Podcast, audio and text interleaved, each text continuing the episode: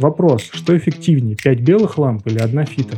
С помощью света нам удалось отрегулировать результат по микроэлементному составу. Включился режим генерации витамина С. это, это, это, это фантастика, да, научная фантастика.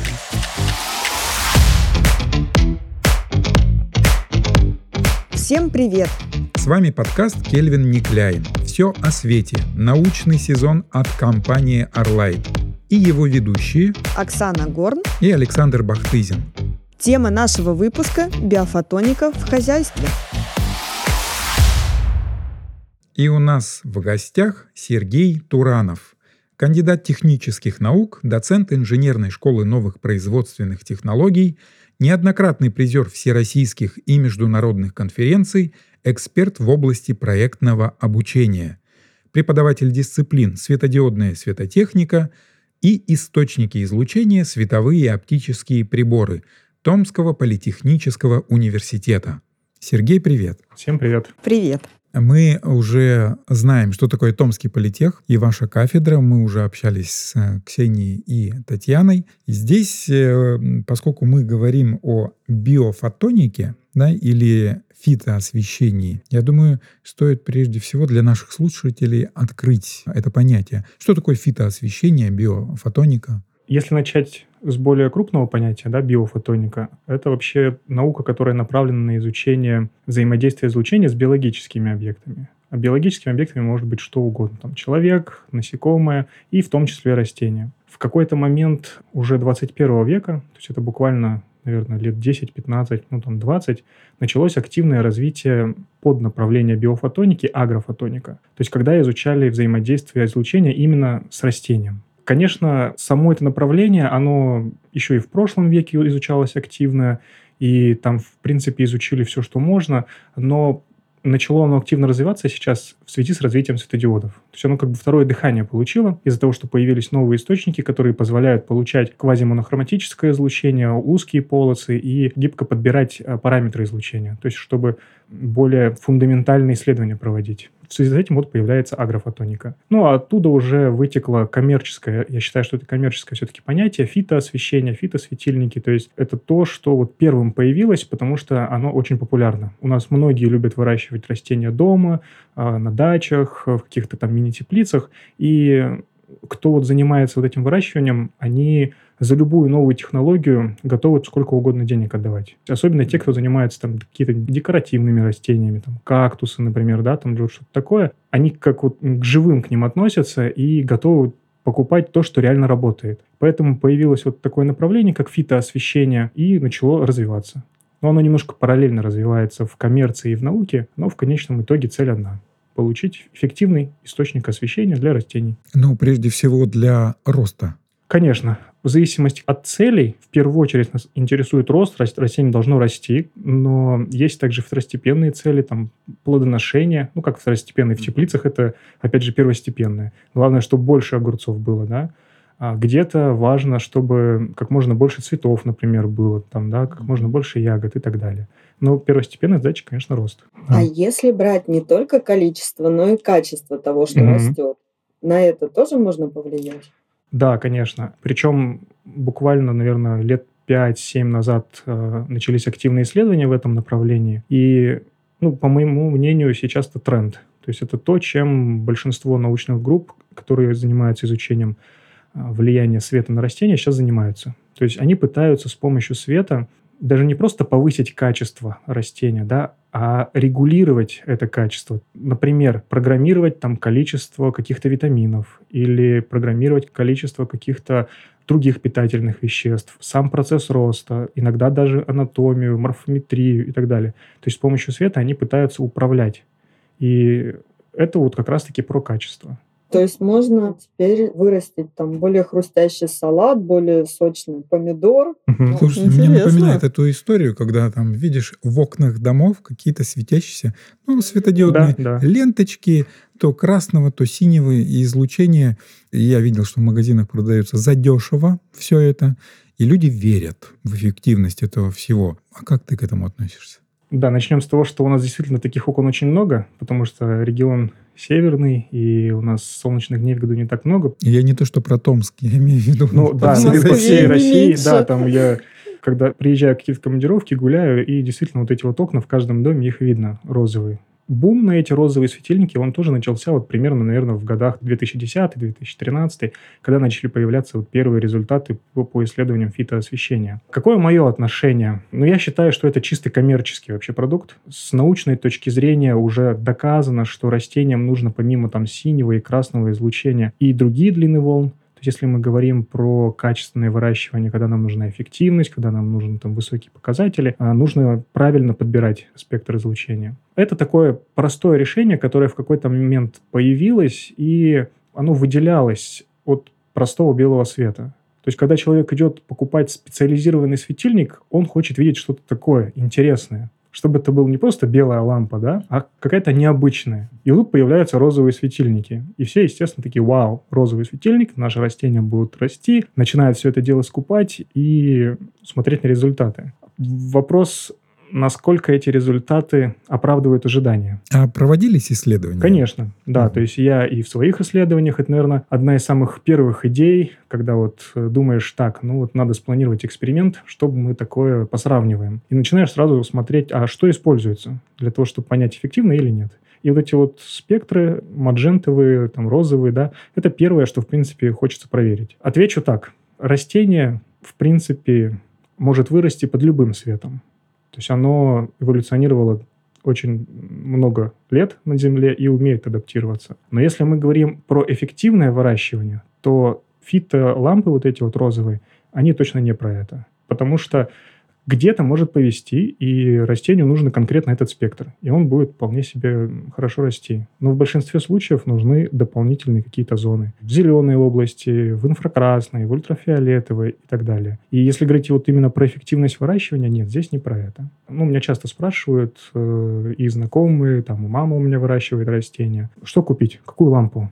Я говорю, вот эти розовые только не покупай, бери обычные белые стадиодные лампы 2700 Кельвин и 6000 Кельвин и комбинируй их. Все. Этого будет достаточно. Почему так? Если их сопоставить по цене, ну, я не знаю, сколько сейчас обычная белая лампа стоит 2700 Кельвин. Мне кажется, там рублей за 200 ее можно купить. Это 15 ватт, да? Сколько стоит фитолампа 15 ватт? Ну, в среднем 1000 рублей. То есть разбег в 5 раз. Вопрос, что эффективнее, 5 белых ламп или одна фита? Тут понимаешь, что когда берешь 5 белых ламп, у тебя энергии в 5 раз больше. И растение, даже если ну, там чего-то не хватает, синей части или красной, оно преобразует, адаптирует, и это будет эффективнее, чем точечная попытка осветить его вот там синим или, или красным светом.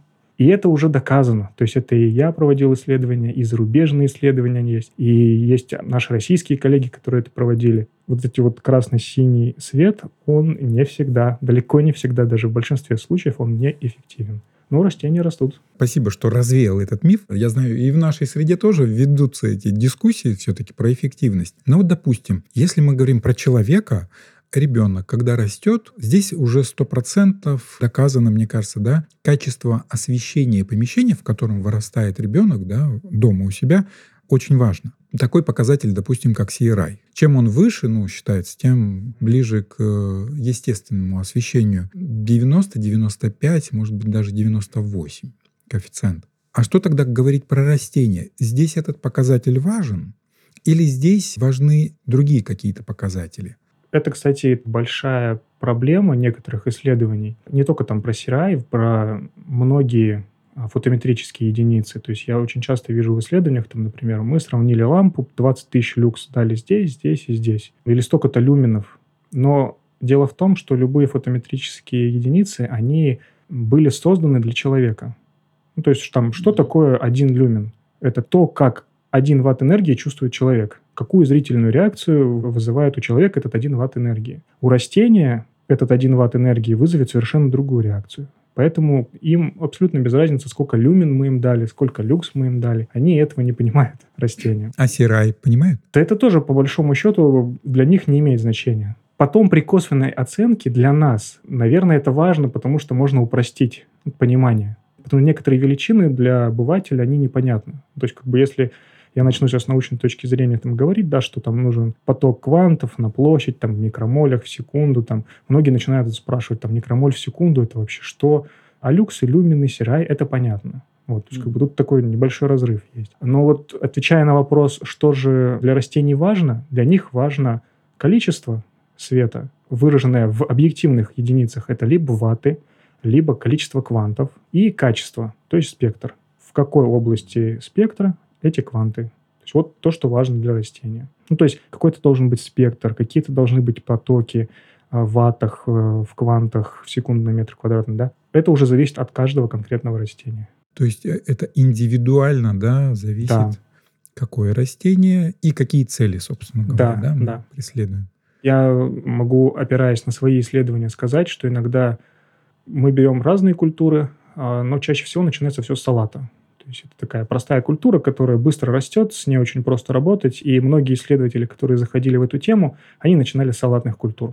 Выбираешь салат, там, не знаю, какой-нибудь официон, да, сорт, а, выращиваешь, получил результат, зафиксировал, все там классно, опубликовал статью, начинаешь повторять эксперимент, либо там усовершенствовать его, да, и вдруг не оказалось семян официона. Берешь другой салат. Казалось бы, ну какая разница, салат салат зеленый, растет такой же вот он, да, в горшочке. И на вкус тот же, да. И на вкус тот же самый, да, абсолютно. Начинаешь выращивать, а он ведет себя по-другому. Где-то сильно, где-то не сильно отличается, но по-другому. Начинаешь сначала думать так, ну, может быть, где-то ошибся там, может, температура другая или влажность.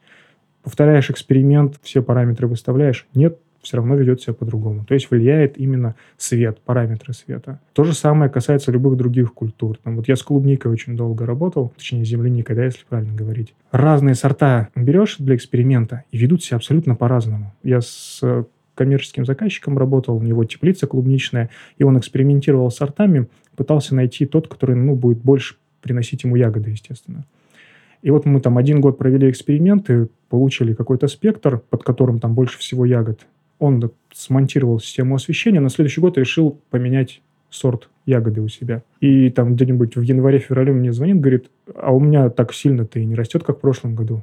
Что случилось там? Может, там потоки упали, давай посмотрим. Там, может быть, спектр изменился, что-то еще, деградация там какая-нибудь. Я приезжаю, замеры проводим, ну, там, да, есть небольшая деградация, но в целом как было, так и есть. Сорт другой. То есть вот ответ простой.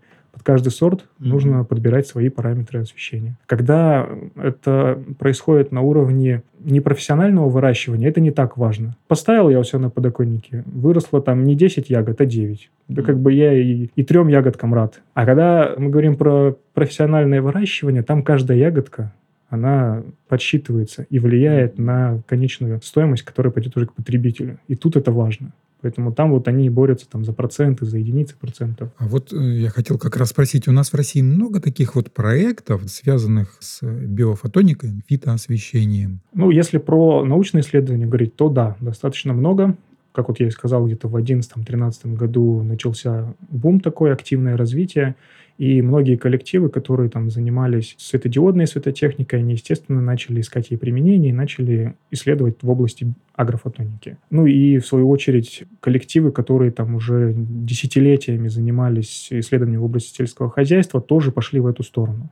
Поэтому с научной точки зрения большое количество лабораторий, научных групп, кто этим занимается. То есть это и все крупные города, Новосибирск, Москва, там, Владивосток и так далее. Везде есть эти лаборатории. Если же говорить про коммерческие проекты, про реальные какие-то, про большие я не знаю. Они были, но они закрывались. Маленькие теплички, по примеру, как раз-таки человека, с которым я работаю, в Томске у нас есть небольшая клубничная теплица под светодиодным освещением исключительно. Вот. Она работает. То есть такие маленькие проектики, они есть. Но крупных нет. А где проводятся эксперименты? В основном на базе э, лабораторий, как раз-таки, которые занимаются вот светодиодным освещением, либо лабораторий, которые в сельском хозяйстве э, проводят какие-то исследования. Вот это тоже на самом деле такой момент. По моим ощущениям, только вот опять же последние там несколько лет, наконец-таки ученые поняли, что нужно компетенции комбинировать. То есть у нас очень долгое время работали отдельно люди, которые специалисты в технической части, да, это инженера, и люди, которые специалисты в сельскохозяйственной, агро и вот сопутствующих темах. И они работали отдельно друг от друга, пытаясь что-то там получить. И у людей, которые занимались э, с точки зрения техники, было все прекрасно, но они не всегда понимали так глубоко в биологии, как специалисты. И наоборот. И вот совмещая эти компетенции, только в этом случае мы начали получать какие-то интересные результаты. Это и мой опыт, и я вижу это на уровне всероссийских конференций, это также опыт и наших коллег. То есть они начинают объединяться. И, соответственно, вот какие-то такие совместные площадки создают, на которых проводят эксперименты. А спонсоры кто?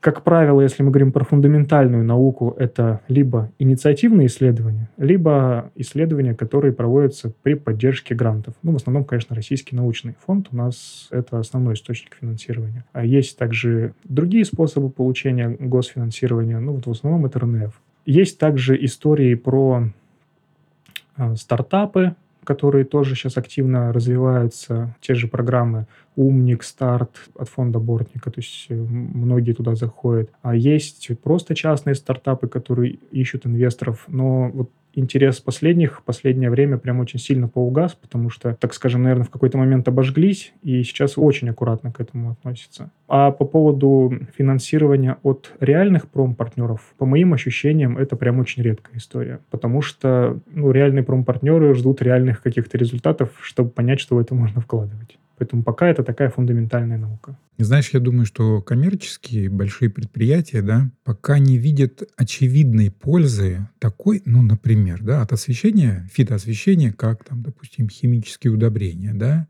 где показатель такой очевиден, да, вот количественный прежде всего. Но мне кажется, что э, с фитоосвещением сильная сторона именно в э, качественных показателях. Ну вот, допустим, сейчас очень популярно становится экология, да, и, соответственно, там правильное питание, да, полезность. И здесь, мне кажется, как раз в противовес химическим различным удобрениям вот освещение правильно подобранное, да, качественное освещение, оно может помочь, и за этим мне кажется, будущее. Я полностью согласен. Мне кажется, это как раз-таки вот тот тренд, который нужно поддерживать и в который нужно вкладывать и усилия, ну и финансы. Уже доказано железно, что да, свет регулирует. То есть с помощью света можно управлять. Могу на примере своих исследований да, рассказать какие-то небольшие результаты. А, мы работаем совместно с Томским государственным университетом, в частности, с Ботсадом, которые, собственно, уже много десятков лет занимаются вопросами растений. Да? Вот как раз-таки это тот случай, когда мы объединили свои технические компетенции и их вот э, агрономические биологические компетенции. И мы проводили ряд экспериментов. Один из последних, вот он, кстати, очень интересный, мы еще не опубликовали. Я подробно не могу рассказывать, но вот кратко то, что мы получили. А, мы выбрали культуру перца, выращивали ее полный цикл, то есть от посадки в семечки в горшок до плодоношения и сбора урожая. То есть у нас эксперимент продлился, начали мы в марте, последние замеры мы проводили в конце сентября. То есть, ну, это вот прям полный цикл. И те закономерности, то влияние света, которое мы закладывали на этапе проращивания, то есть мы выращивали разные образцы под разным спектральным составом, ну, то есть как бы это стандартная история, а, мы выбрали там свои определенные спектральные комбинации, вот мы вырастили ряд образцов, и потом высадили их в землю, в реальную теплицу, и посмотрели, вот что происходит. И получили, что несмотря на долгий срок вот последующей адаптации под солнышком, с помощью света нам удалось отрегулировать результат, который мы получили в самом конце.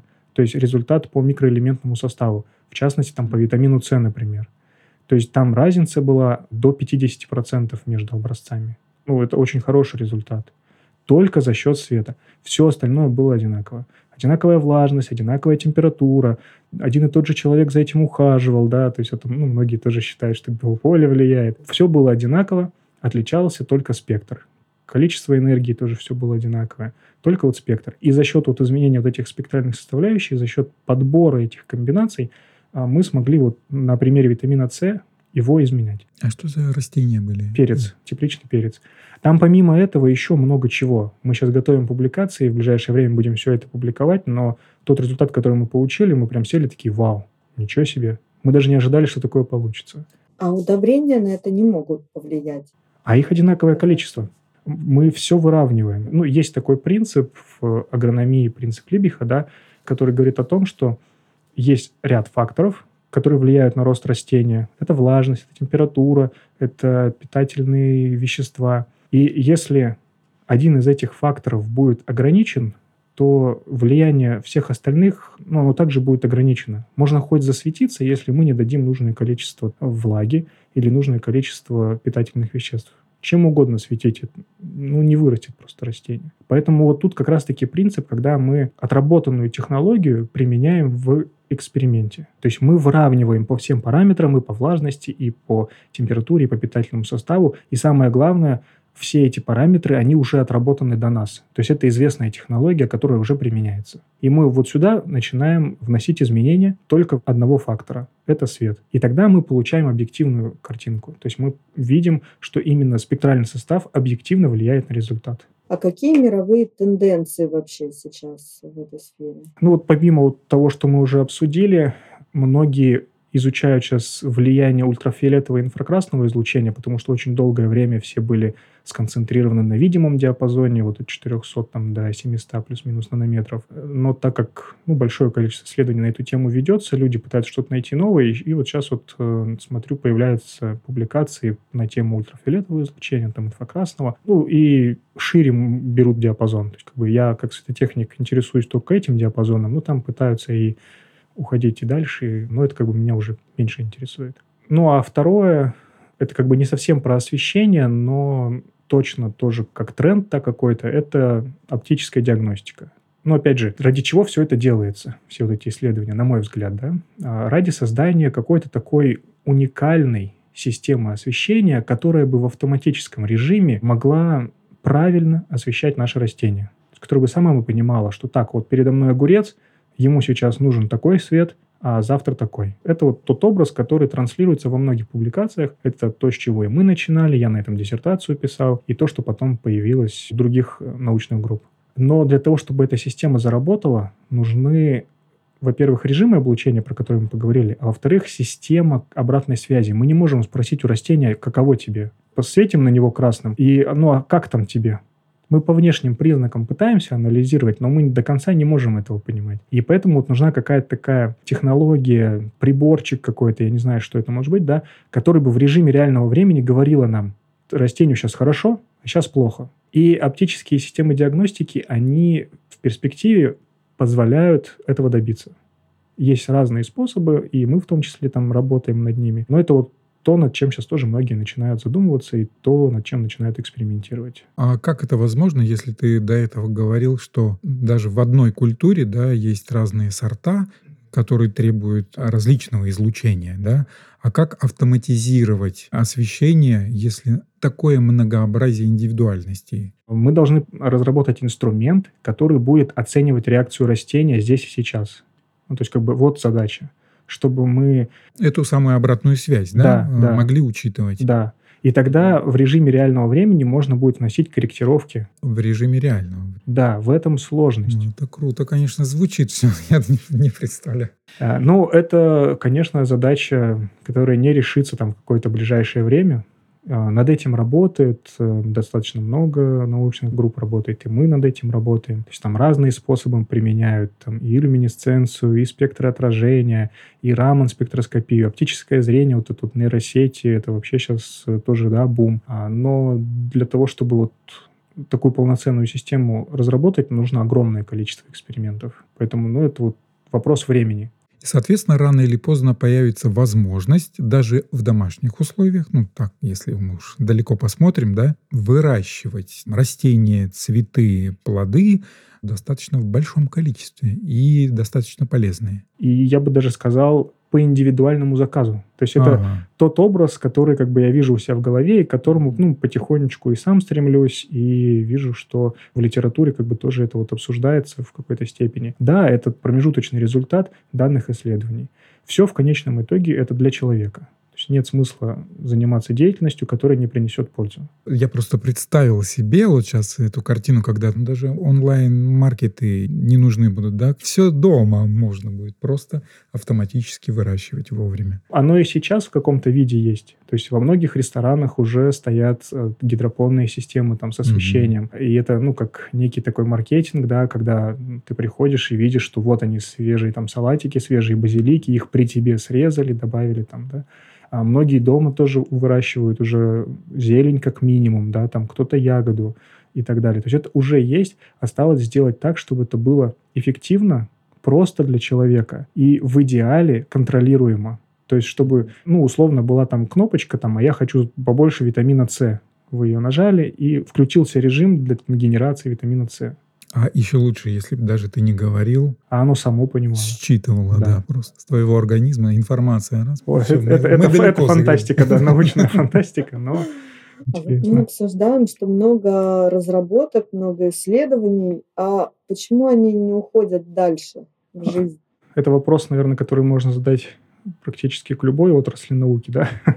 Но если говорить конкретно про агрофотонику, долгое время, прям значительно долгое время, это все сдерживалось ценой. Светодиоды были очень дорогие, и те капитальные инвестиции, которые нужно было внести для того, чтобы построить теплицу ту же самую, да, они не оправдывались тем результатом, который был на тот момент получен. Просто там срок окупаемости будет там, 15-20 лет. В наше время, если раньше 15-20 лет там 10-15 лет это было, ну, как бы окей, мы в такой проект входим, сейчас это непозволительная роскошь, на мой взгляд. То есть срок окупаемости в 15 лет – это очень-очень долго. Но с каждым годом техника развивается, стадиоды, во-первых, эффективность их растет, во-вторых, цена, ну, можно сказать, падает, да, то есть тут сейчас сложная ситуация с ценой, но все же как бы с точки зрения развития она падает, да. Поэтому вот, вот, это вот, вот этот фактор, он как бы постепенно уходит. А второй сдерживающий фактор был, это как раз-таки отсутствие вот этого вот реального результата, который бы показал, что вот если мы будем освещать там таким-то спектром, у тебя будет там на 20 килограмм огурцов больше. То есть вот такого результата не было. Были маркетинговые заявления, которые при столкновении вот с реальным бизнесом, они рухнули. И, соответственно, бизнесмены не получили свою прибыль.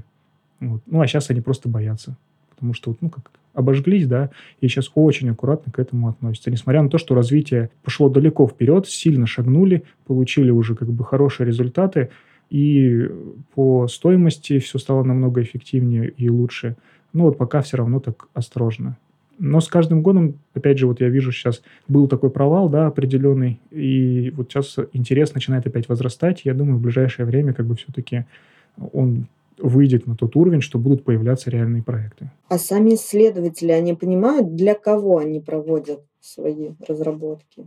Тут зависит от исследователей, мне кажется, да. То есть некоторые, кто вот увлечен прям фундаментальной наукой, они даже не задумываются об этом. То есть, а зачем? Они изучают фундаментально взаимодействие излучения, им это интересно, им не интересно, как это пойдет в бизнес. И это нормально, ну, то есть это должно быть.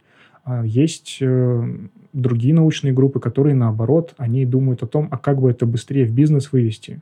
Вот, то есть тоже нормально. Нужно вот их бы как-нибудь свести, да, и еще и бизнес сюда, чтобы зашел, и тогда мы будем получать быстрые эффективные результаты. Но бизнес пока очень осторожно к науке относится. То есть э, я на своем примере обращался, ну, по первости, когда мы только получили результаты, мы начали ходить в большие теплицы, и говорить, ну, как бы смотрите, мы там электроэнергию экономим, срок вегетации уменьшаем, все круто, давайте наши светильники у вас установим, проэкспериментируем.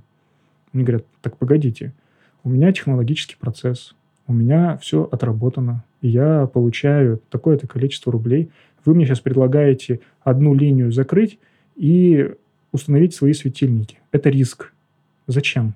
Ради чего? То есть, как бы они не видели вот это вот ради чего. Сейчас это видение, мне кажется, уже появляется. И по экономии электроэнергии, и по вот производительности и так далее. То есть они начинают это видеть. На тот момент э, ну, не было этого понимания у бизнесменов. А вот расскажи про сотрудничество с Arlight как раз, да? Я знаю, что был тоже небольшое исследование, была публикация, но многие уже не помнят этого. Ну, на самом деле исследование не такое, что прям небольшое. Во-первых, оно длительное. Это, наверное, как раз-таки тот э, случай, когда мы все-таки занимаемся больше фундаментальной наукой, то есть, ну, и студенческой наукой. Но у меня много ребят работали с э, лентой Arlight, Вот. А суть была в чем? Мы установили ленту Arlight, сделали боксы исключительно на светодиодной ленте. Это как раз-таки было в тот момент, когда вообще не было понимания, что ленту можно использовать для освещения растений. Лента была как декоративная больше э, вещь, чем вот реально использовать ее для растений, ну, как бы никто даже не задумывался, мне кажется. И вот мы сделали такие боксики с лентой и начали экспериментировать. А ленты были разные, я имею в виду там микс лента, RGB там. Да, мы комбинировали белые ленты в первую очередь, то есть разные цветовой температуры, это 2700, 4, 4500, 6000 Кельвин,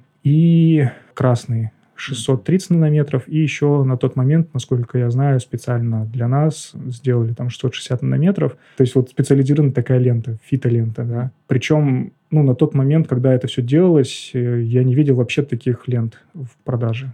Хотя это удобно, не надо ничего там паять. Вот у вас лента готовая, 160 нанометров, просто монтирую ее и работай. Мы разные комбинации сделали, начали экспериментировать с разными культурами, первый результат растет, и растет хорошо, да, то есть это уже результат. Мы выступили на конференциях, у меня студенты выигрывали всероссийские международные конференции на этих результатах. Это и сейчас в процессе, в принципе, работаем с разными культурами и уже сейчас изучаем вот влияние спектрального состава. Ну, в качестве источника у нас лента. Это реально удобно. Можно любой форм-фактор практически сделать, ее достаточно быстро монтировать, поэтому ну, мне нравится с этим работать. Ну и это сейчас у нас в процессе. Вот тоже готовим очередную работу к публикации, где как раз-таки тоже вот на лентах Arlight провели эксперимент. А где публикации? В основном, так как это студенческие работы, мы публикуемся на конференциях. То есть они участвуют в конференциях. Это всероссийский международный уровень. Но я надеюсь, э, что к концу, наверное, вот этого учебного года все-таки мы наберем достаточный материал, и мы будем публиковать это уже ну, какие-то высокорейтинговые журналы. Ну, то есть пока для высокорейтингового журнала еще мало информации. То есть там нужно нарабатывать его, то есть это все-таки ну, уровень достаточно высокий. Эксперименты нужно повторить несколько раз для получения достоверных данных. А нужно все это перепроверить несколько раз, потому что ну, это большая ответственность. Поэтому мы сейчас вот набираем материал и, ну, надеюсь, к концу следующего года уже будем это, а, к концу учебного этого года будем делать такую большую публикацию. Ну, мы с нетерпением ждем и публикации результатов. Арлайт с удовольствием участвует вот в научных экспериментах. Мне кажется, что надо бы совет начинающим светотехникам. Какой бы ты дал, Сергей, так, чтобы это направление, о котором ты говоришь, развивалось все-таки побыстрее и в нужном русле? Так как я работаю в инженерном вузе, да, и с точки зрения инженерии смотрю, на мой взгляд, молодые светотехники, кто начинает заниматься этой темой, они должны с самого начала понять, что они должны разбираться и в области реального производства, и в области науки. То есть они должны быть как бы связующим звеном. А вот та проблема, когда у нас наука ради науки, там, да, и производство ради производства, это уже немножко старая история. Мы живем в то время, когда простите за тавтологию, нет времени на раскачку, то есть нам нужно получать результат здесь и сейчас, а для этого нужно понимать обе стороны, и науку, mm-hmm. и производство. И инженер – это вот как раз-таки такой человек. Он должен быть вхож там в оба мира эти. И это нужно с самого начала. То есть он должен сразу разбираться, стажировки какие-то на производство, понимать производственный цикл, как разрабатывается система освещения, какие этапы. Потому что иногда можно что-то разработать, это мой личный опыт. Мы разработали световой прибор, я был магистрантом, разработали световой прибор, пришли на производство, говорим, вот круто, смотрите, мы сделали, придумали, это все работает. На нас посмотрели такие, говорят, ну, ребят, это невозможно производить. Вот это мы будем делать вручную, вот это мы будем делать вручную, и себестоимость вашего прибора будет ну, такая неподъемная просто. И тогда я понял, что вот прежде чем вот заниматься разработкой, нужно понять вообще, для кого ты разрабатываешь и как это происходит весь цикл, весь процесс. Невозможно разрабатывать это, не понимая. И при этом нужно не забывать про фундаментальную науку. То есть нужно понять, как фундаментальная наука может решить вот задачи производства. Вот об этом нужно думать. Ну, а из простых советов это, естественно, побольше читать, погружаться в эту область. Очень важно посещать всероссийские, особенно международные мероприятия. Это конференции, это выставки, участвовать в конкурсах, чтобы, во-первых, и себя показывать, и видеть другую сторону, другие научные группы. Вроде бы область одна, но разные люди по-разному смотрят на один и тот же вопрос.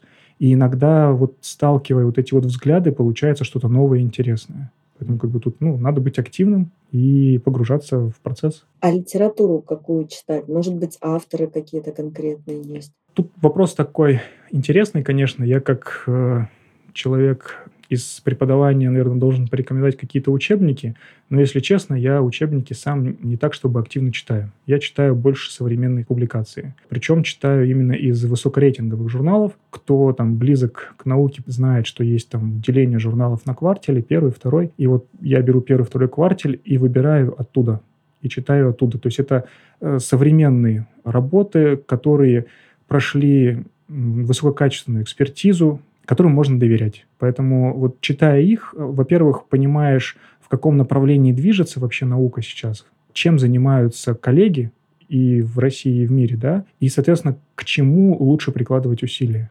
А учебники — это фундаментальная база, конечно же, это нужно изучить в самом начале, чтобы понять вообще просто процесс. Это биофизика и основы этой техники. Ну, это база. Это первые четыре курса, в принципе, ребят этому учат. Главное не пропускать занятия. Еще один совет. Да. Ну что ж, спасибо, Сергей. Интереснейшая тема у нас впервые э, да, за историю подкастов. Вообще достаточно редкая, ну, поскольку она узкая, казалось бы, но на самом деле она настолько захватывающая, что, мне кажется, за этим ну, большое будущее стоит. Будем работать вместе следить. Спасибо вам за приглашение и за поддержку. Это был подкаст Кельвин Никляйн. Все о свете. Научный сезон. Мы есть на всех популярных платформах. Подписывайтесь на наш подкаст, чтобы не пропустить новые выпуски. А также на каналы Arlight во всех популярных социальных сетях. До встречи через неделю. Пока-пока.